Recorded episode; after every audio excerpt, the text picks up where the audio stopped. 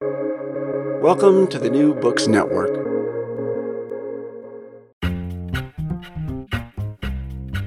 From the New York Institute for the Humanities podcast, I'm Robert Boynton. In this episode of The Vault, a 2011 talk by Deirdre Bair about the artist Saul Steinberg, Bair received the 1978 National Book Award for her biography of Samuel Beckett. Since then, she has written biographies of Simone de Beauvoir, Anais Nin, Carl Jung, Al Capone, and, in 2019, a memoir, Parisian Lives Samuel Beckett, Simone de Beauvoir, and Me. A longtime member of the New York Institute for the Humanities, Bair published her biography of Saul Steinberg in 2012.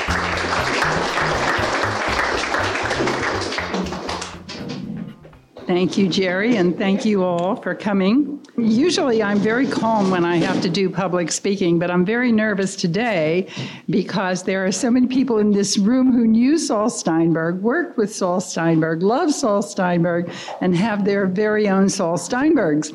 It reminds me of Virginia Woolf's wonderful remark each of us has as many as a thousand selves, and happy the biographer who captures six or seven of them. I'm going to start by reading my first chapter, which is one and a half pages long, and then I'm going to talk to you.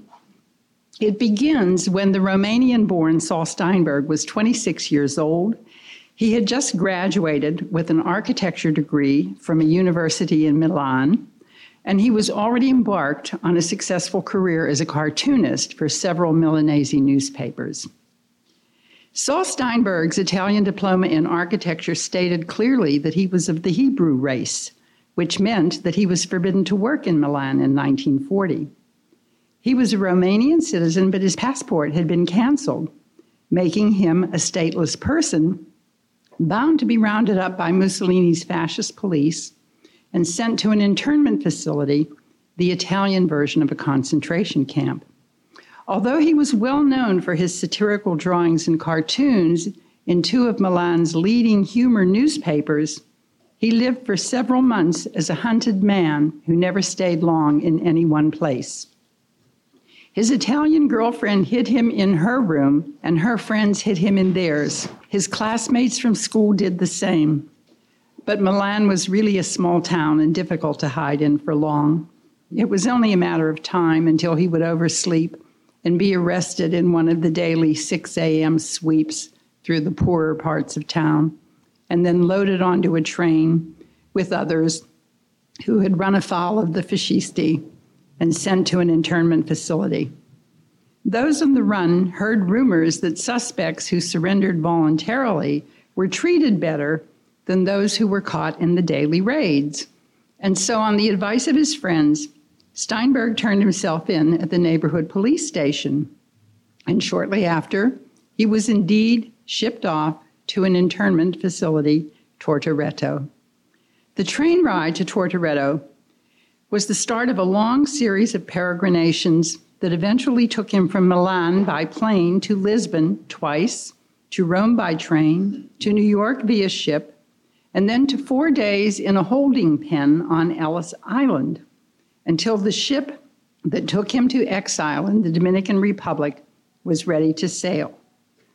A year later, through the intercession of everyone from Commodore Cornelius Vanderbilt to his American uncles and cousins, to several international publishers, agents, and the editors of The New Yorker, he was finally admitted to the United States. He took his first legal footsteps on American soil in Miami, and from there he took a Greyhound bus, one of his favorite modes of travel, to New York.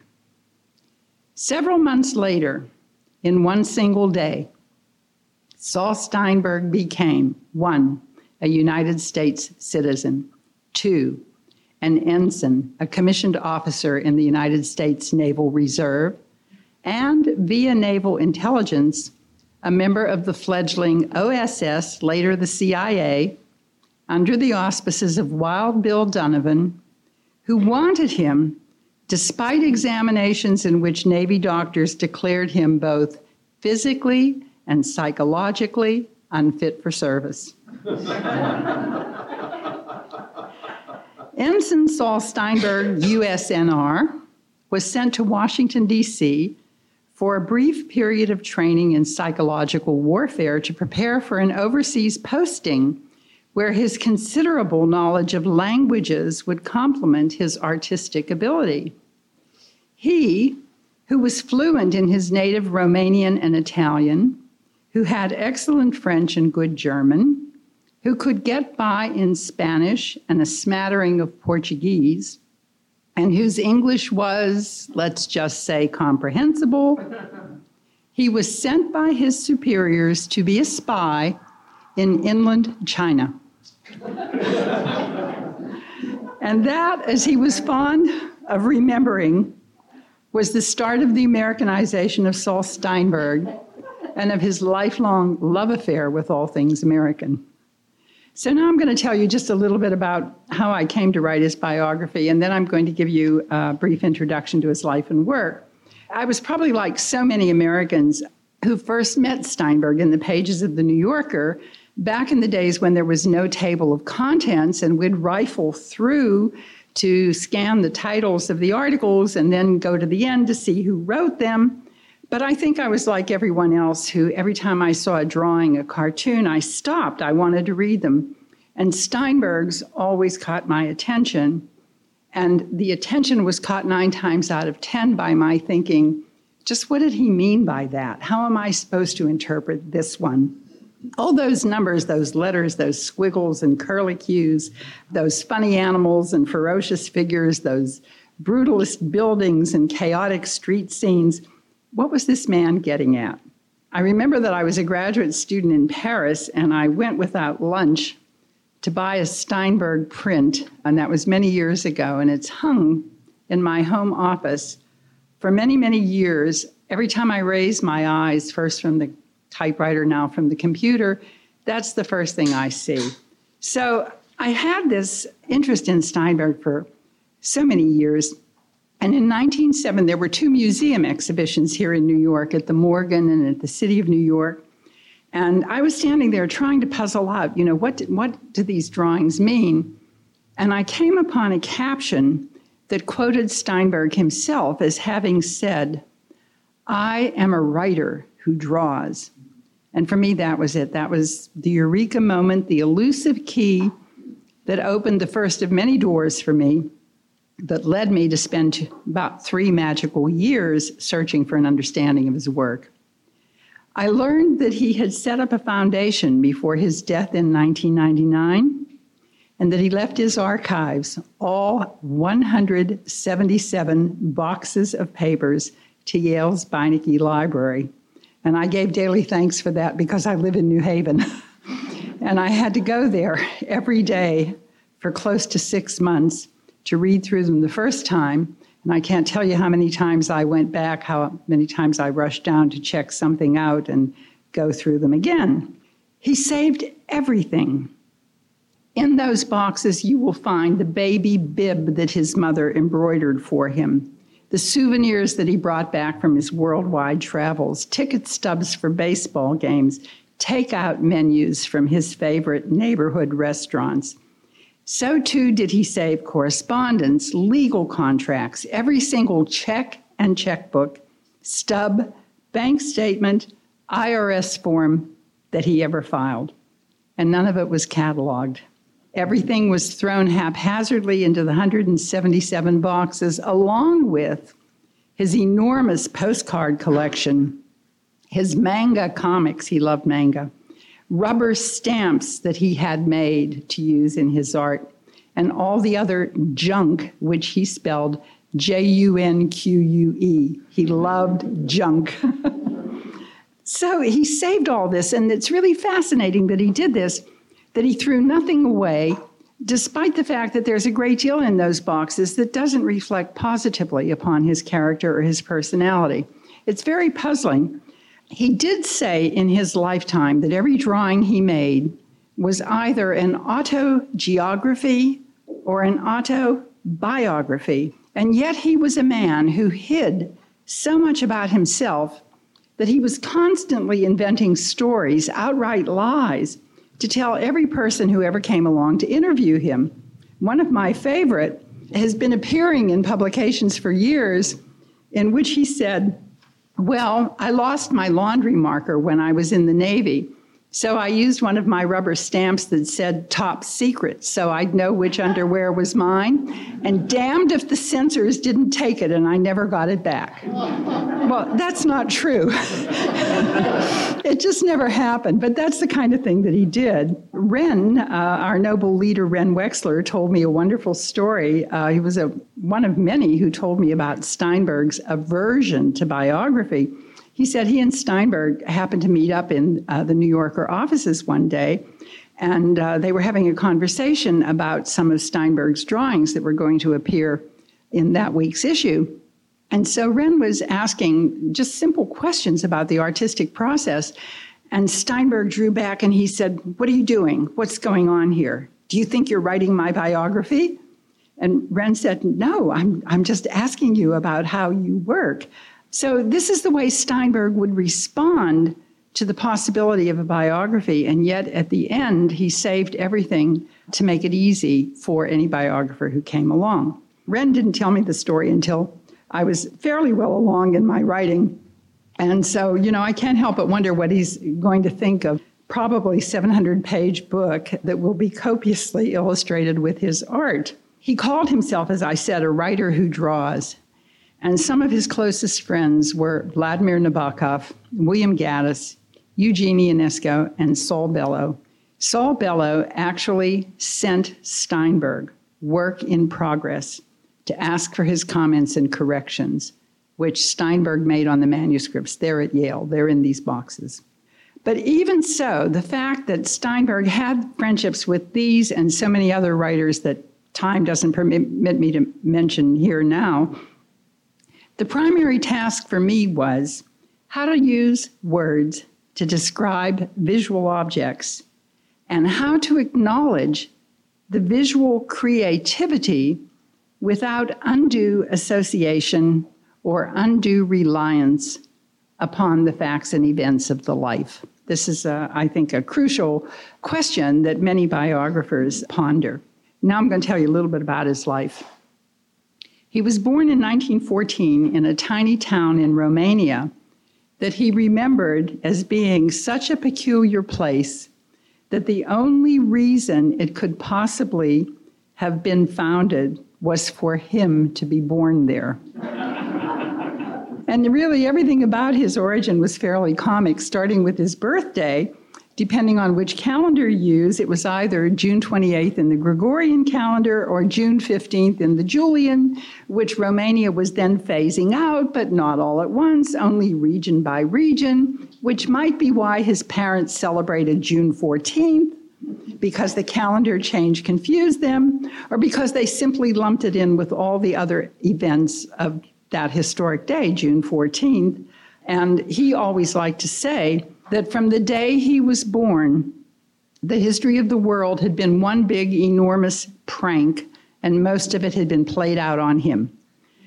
As an adult, just to go on with the birthday for a minute, he always celebrated June 16th because his favorite book was Joyce's Ulysses, and he thought of himself as a displaced Jewish wanderer similar to Leopold Bloom. He called Romania a half civilized, semi Oriental, self indulgent country, and that was when he was in a good mood. Otherwise, he called it his fucking patria. As an adult, he refused to read the literature or speak its language, which he deemed was suitable only for policemen and thugs. One day he was an old man. He phoned his compatriot, the writer Norman Manea, just to ask how Norman was. And Norman said, Well, I'm fine. And Steinberg said, You can't be. Nobody who comes from that place can ever be fine. Never. Well, the Steinberg family moved from the tiny town to Bucharest when Steinberg was between the ages of four and five.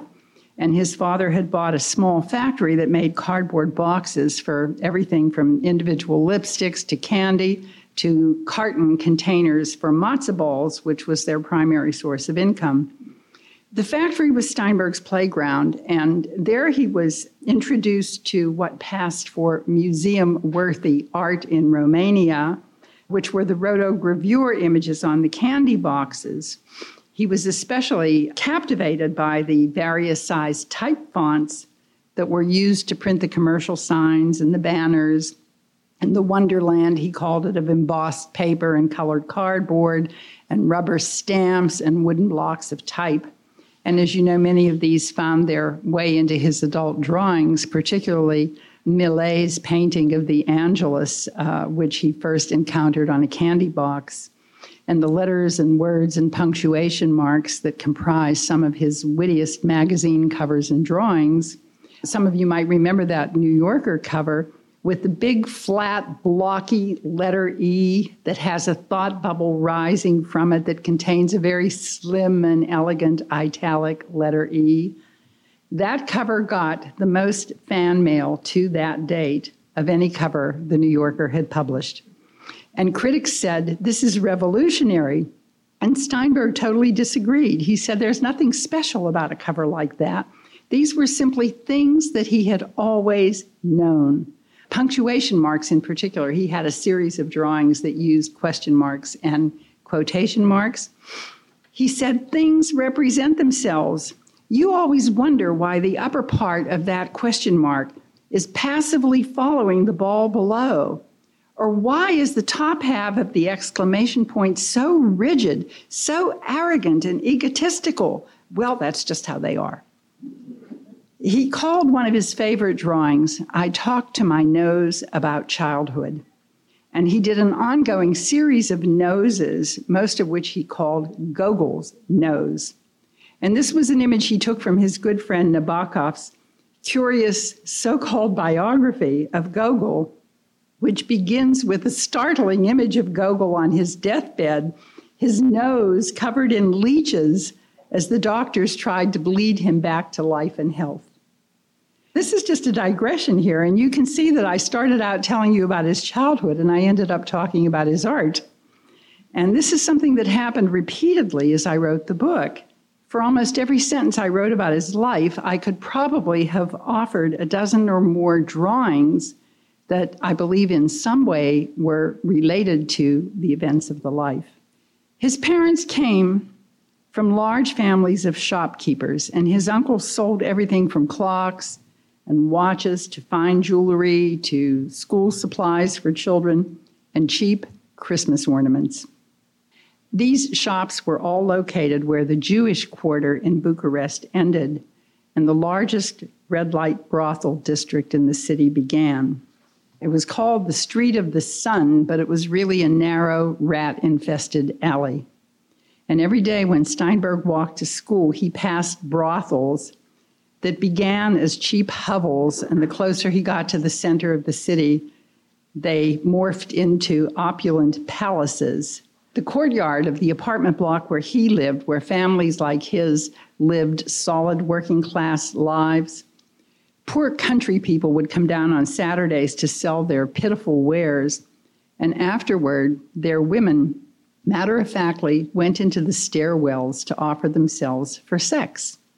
And the boy Steinberg, who later became what Roger Angell called a first class noticer, took all this in, remembered it, and used it in his art. Jews were not considered to be legal citizens of Romania, despite an 1878 Treaty of Berlin when world opprobrium forced the country to grant them full rights. And by the end of World War I, Jews were still denied full citizenship. So that when Steinberg started to go to high school and he had to take the tram across Bucharest every day to get there, he witnessed and experienced ugly incidents that became some of his most vivid memories. He said no outsider could understand the degree of anti Semitism that he knew as a boy in Romania. He said he was humiliated, beaten, cursed, and worse just for being a Jew. When he came to America and he traveled in pre civil rights Mississippi, he compared the situation of African Americans to his own in his cesspool of a country. And here, just another brief digression. Throughout his life, he became a staunch supporter of civil rights and liberal causes, and he was a generous donor of both money and art to both. And I won't get specific, I won't um, reference any of the actual art, but starting around the 1970s, when the New Yorker began to publish more and more political content in art and articles, he con- contributed a, a, great many drawings that had an overtly political content. I'm going back now to when he was in high school, and he was a member of something called the Serious Boys, which meant that even though they all had an eye for girls, they were content to read books and discuss literature. He was in junior high school when he first read the Russian novelist Dostoevsky, when he first read Zola. He read all of this in French translation because in Bucharest at that time, they were very fond of calling themselves the Paris of the Balkans, and they tried to emulate all things French. Even his high school had a French name, the Lycée Basarab. It was a good school, and he was uh, a modestly good student. He wasn't particularly remarkable, and he didn't do very well in drawing. so, when it was time for him to think about a university career, his choices were limited. One profession that was open to smart Jewish boys who had not excelled academically was architecture, because by the late 1920s, there was so much construction going on in Bucharest, everything from massive government buildings to huge new apartment houses and opulent luxury private villas. But meanwhile, the infrastructure was in a shambles and they needed bridges and roads as well. So most of the Jewish boys were shunted into those areas where they were really very little more than contractors, even though they were contractors with steady jobs and good salaries. Well, Steinberg did enroll in the University of Bucharest, but in the School of Humanities because the School of Architecture rejected him. And the admissions committee noted this candidate has a middling ability in math and he is totally deficient in drawing skills. he wasn't unhappy about this rejection because he really wanted to be a writer in those days and he thought art would be a sideline but he knew that his parents would never have supported him on such an uncertain career path. And there were a number of boys in his neighborhood who also had not been admitted to the School of Architecture, and they were both very busy researching foreign schools of architecture where they could go. And it was easiest for him to go along with him. They were going to end up in Milan, so he said, Why not? I'll go too. And that's how he got to Milan. That's how he got to Italy. But in later life, after he had his architecture degree, he said, Thank God I never had to practice that profession. So he followed his neighbors to Milan in the Regio Politecnico, and from 1933 to 36, he drifted along, in his words, mostly in poverty and loneliness, so hungry that he looked at foods in shop windows and dreamed of eating them, and ogled girls that he could only afford to dream of as well. He took his courses, but he didn't take his exams. He just spent most of his time drawing what was around him. And in 1936, encouraged by some of his friends, he simply walked into a newly founded satirical newspaper called Bertoldo, where the editors bought them on the spot. And then all of a sudden, everything changed. He described his next two years as sheer paradise because the editors bought almost everything he submitted. In fact, he sold in two years 204 drawings and cartoons to a weekly newspaper. And these were only the ones that he signed because in 1938, when Mussolini instituted the racial laws that prohibited Jews from working, his friends on Bertoldo and another satirical newspaper called Settebello still bought his work and they printed it unsigned.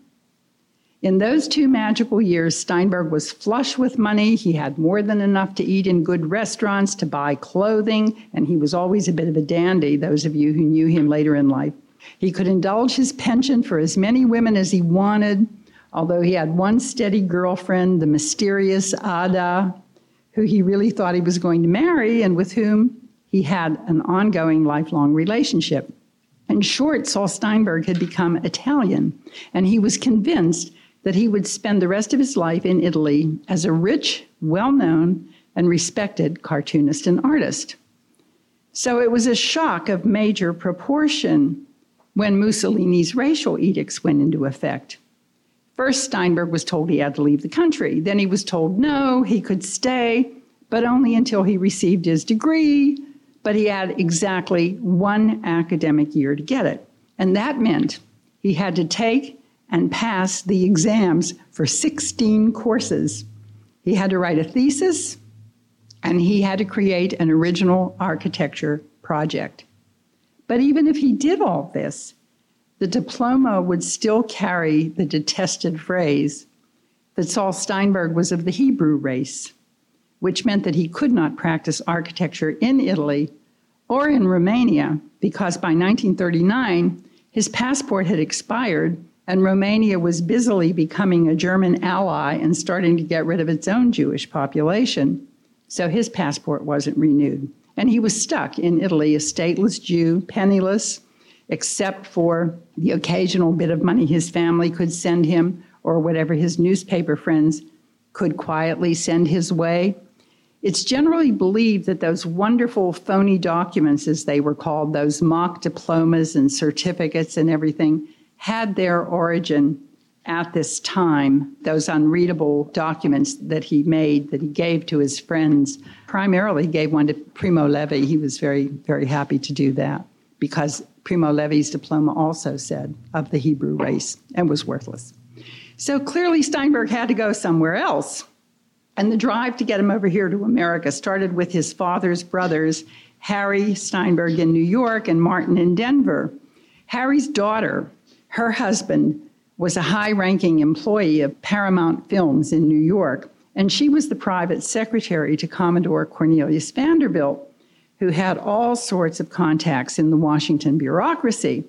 And they both approached, all these people approached Harold Ross at the New Yorker, only to find that Ross already knew about Steinberg, as did his art editors. They were all aware of him through his Italian agent, who had been steadily selling Steinberg's drawings in South America and was starting to have the same success in New York. Steinberg's drawings had already appeared in that leftist newspaper, PM, Town and Country, Life, and Mademoiselle. So, even before Steinberg set foot on American soil while he was in exile in the Dominican Republic, he was already known and talked about in certain creative circles. Well, unfortunately, for him because the Romanian quota was filled. He did have to go to the Dominican Republic for a year until the end of June 1942. And when he got here, he had a lot of Italian emigre friends who were already working as editors and designers.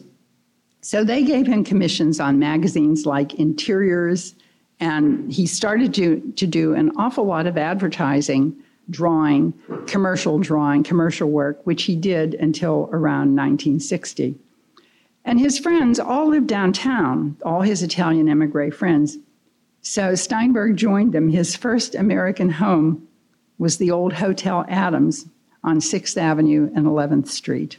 And the first thing he noticed about New York was its architecture, which he thought was heavily indebted to Cubism.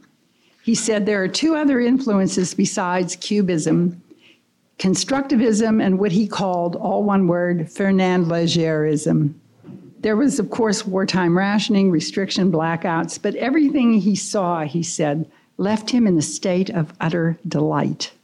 Everywhere he looked, he saw something that became one of his lifelong totems from the Chrysler building, where he said, Art Deco is merely cubism turned decorative to what he called the sensuous plastic curves and neon bright colors of larger than life jukeboxes, to women's dresses, which were necessarily short to conserve fabric, to their shoes, which were usually high with platform soles and stiletto spike heels, and women who had upswept hairdos and elaborate rolls and curls, and men whose neckties were large and bright and splashed upon colorful zoot suits in rebellion against the drab khaki of uniforms.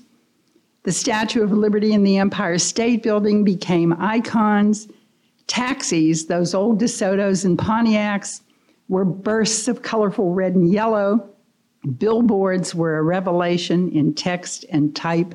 Everything assaulted his senses from the noise, the dirt, the confusion of the streets to the English spoken by, and forgive me for this, New Yorkers, as he tried to say.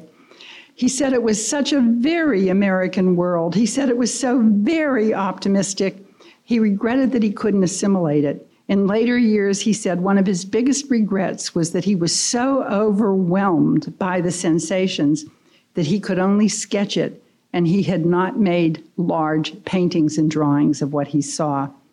America for him in 1942 was disarming. It was a place always looking for a gimmick. It was a country that had amusement park qualities. Times Square was a Luna Park. And Sixth Avenue, I love his description of Sixth Avenue, quote, luminous like a canaletto, the pink, gold, brown, the even light of the houses bordering the Grand Canal. Well, I'm sure that as I've been giving you all these words, you've been thinking of images that are related to them. So there he was then, wandering the streets of New York, once again penniless and lonely. And he received an invitation from another Romanian refugee, the painter Hedda Sterne, who had seen his drawings and wanted to meet the man who drew them. She was Romanian also. And if you remember that Life magazine photo called The Irascibles, of all the abstract expressionists, the painters that included everyone from Rothko and de Kooning to Pollock, you will remember Hedda, the sole woman standing among them, a beautiful woman dressed all in black. When Steinberg saw her on that Sunday afternoon in February, he knew at once that this was the woman he wanted to marry. When he came back from the war, he did. This relationship was so complex that there were times when I was writing his biography that I had to stop myself from writing hers. She was a remarkable woman who lived such a life of the mind that the purity of her thought and behavior were stunning in the literal sense of that word, not only to me, but to almost everyone else who ever met her. She died this year at the age of 100, and she left behind a body of work that's only now being given its long overdue recognition. She and Steinberg lived together until 1960, but all the while that he was totally dependent on being her husband, he was also leading an independent life on several fronts. First of all, he traveled constantly, both throughout the United States and Europe. And second, he had a steady string of ongoing affairs and casual one night stands. Hedda told me Saul would have had an affair every 30 seconds if he could have managed it. In 1960, he met a German girl, 25 years his junior. She was the daughter of a low level Nazi whose job was to make sure the trains carrying the Jews passed efficiently through the rail yards he supervised. Few of Steinberg's friends could understand this relationship, but Hedda Sterne did. The girl, Sigrid Spaeth, known as Gigi, was so physically beautiful that Hedda called her Saul's ideal woman. Hedda also called this relationship the 35 Years' War, because even though Steinberg never divorced Hedda, he and Gigi were off again, on again, together while apart until her death in 1996. Still, throughout these years, Saul spoke on the phone to Hedda every day, sometimes more than once, and if he was away, he wrote her letters with the same frequency. Once late in his life, Saul asked Hedda, Why do I have the need to be in such close contact with you? And Hedda had an immediate answer. That's easy, she said, because we're the two people on this earth who love you best of all. I'm just going to stop here with the relationships because they were so complex. So I'm going to go back to his life during the war. He served in three theaters of war the Asia Pacific, North Africa, and Europe.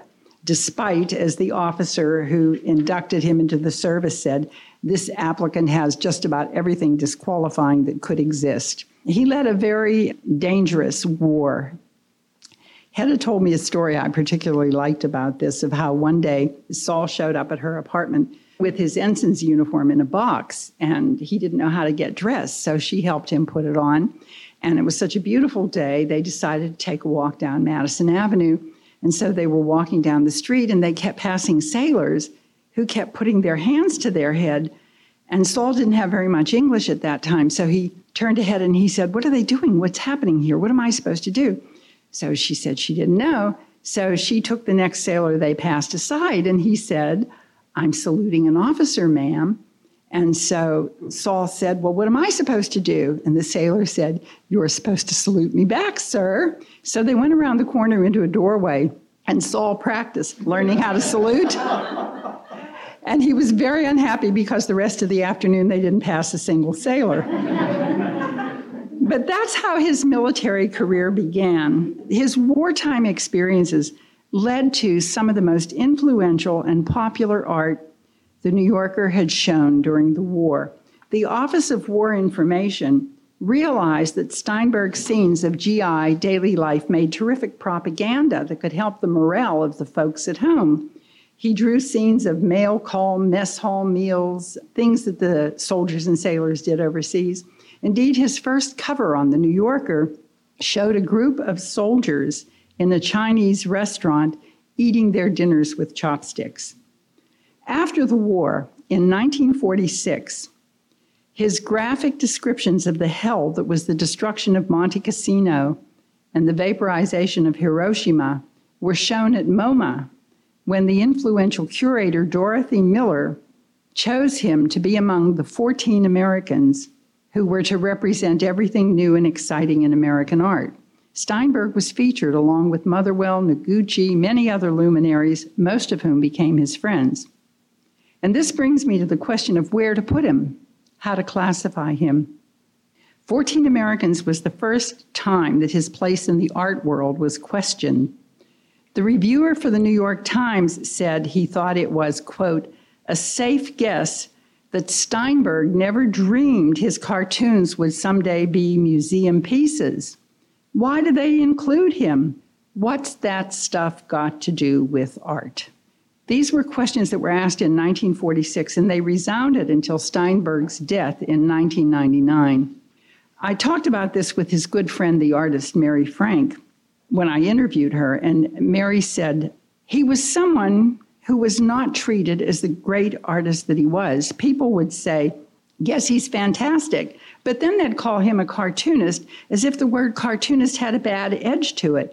Here he was in the 1960s and 70s when he was extremely famous. But when there was a big show of US art in Europe, he was never included. So I asked Hedda Stern about this. I asked if it was hard for him to accept, and she gave me a kind of roundabout answer. She said, Other artists felt safe with Saul because they did not consider him a competitor. That's why he had so many friends in the art world. They looked down on him as a mere cartoonist. But what they didn't realize was that he was a genius. He could not put his pen to paper without doing something marvelous every time. Hedda said he always knew who he was, and he was satisfied with that. But this was a major question for me when I tried to assess his posthumous reputation. He got a front page obit in the New York Times where the dichotomy between artist and cartoonist was evident at the very beginning. The headline writer called him an epic doodler. The obit writer called him a metaphysically minded artist and cartoonist who was solely responsible for raising illustrated comics to fine art. Milton Glaser commented upon this. Glaser said, yes, he was a cartoonist, but he was one who, by some extraordinary series of shifts, became a major artist. He was the only visual artist who had been able to achieve the highest status as both. The question of place is one that informs my biography on many different levels and in many different areas. Steinberg moved in so many different circles during his lifetime, and there are so many people in this room who knew him well. He moved from New York's old society to the newly moneyed classes. He moved from the old guard left wing intellectuals to the movers and shakers who represented what he despised about what he believed the New Yorker had become in his last decade the ones who had buzz. He was a bon vivant, he was a raconteur, he loved to hold forth. He was so witty that everyone usually let him talk. One night he was at an elegant salon and he was unusually quiet. And two of his good friends, Christo and Jeanne-Claude, were among the guests. And Jeanne-Claude went up to him and said, Saul, why do you look so sour? And he said, Look at all these people. Look how they're all talking. And she said, Yes, isn't it wonderful? Isn't this a wonderful evening? No, he said, none of them are listening to me. he kept a scrapbook of calling cards of European royalty, all of whom competed to entertain him. But he was most comfortable in the shabby homes of painters like Geer van Velde, Jean Hélion, and Victor Brauner, where they talked about the philosophy of art. On a single evening in his date book, he had drinks with the Baroness Rothschild. Then the gallery owner, Aimé Maeght, took him to the premiere of a Beckett play, and he went backstage to meet the author, whom he didn't like at all. And then he went to a quick supper with Ionesco in his life, and then he ended the night by drinking with Giacometti. Nan Talese can tell you better than anyone how she'd have to say, We already had a litany of the rich and famous or the wonderful and connected. We don't need another one. And it was tough to resist putting all of these wonderful encounters that he had into the book. To return to his work, he was compared to painters like Picasso and Klee, to writers like Beckett, and Ionesco, and Joyce, and even to the films of Charlie Chaplin. To his lasting dismay, he was dubbed the man who did that poster, and you all know what I'm talking about the view from Ninth Avenue. His reputation today is a curious one. His friend, the poet Charles Simic, said that in the years since he died, he has become both a familiar name and an artist in need of discovery. Such a fate would have puzzled him and confirmed his suspicion that the critics never had any idea what to do with him. He addressed him, this himself way back in 1973 when he was already tired of being asked where his work belonged. I don't quite belong in the art, cartoon, or museum world, he said. They just say, the hell with me, because they feel he who has wings should lay eggs. He said his work fell squarely within the family of Stendhal and Joyce, with a half nod toward Goya. He said, My purpose is to provoke my audience into looking for something beyond mere perception. That's what I'm playing with the voyage between perception and understanding. And in the end, he said he was content to be what he wanted to be the writer who draws. Thank you.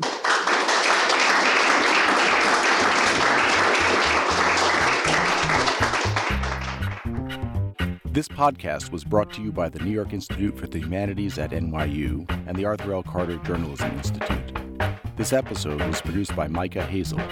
You can find us on Stitcher, iTunes, and anywhere else you get your podcasts. For more information, visit us at nyihumanities.org.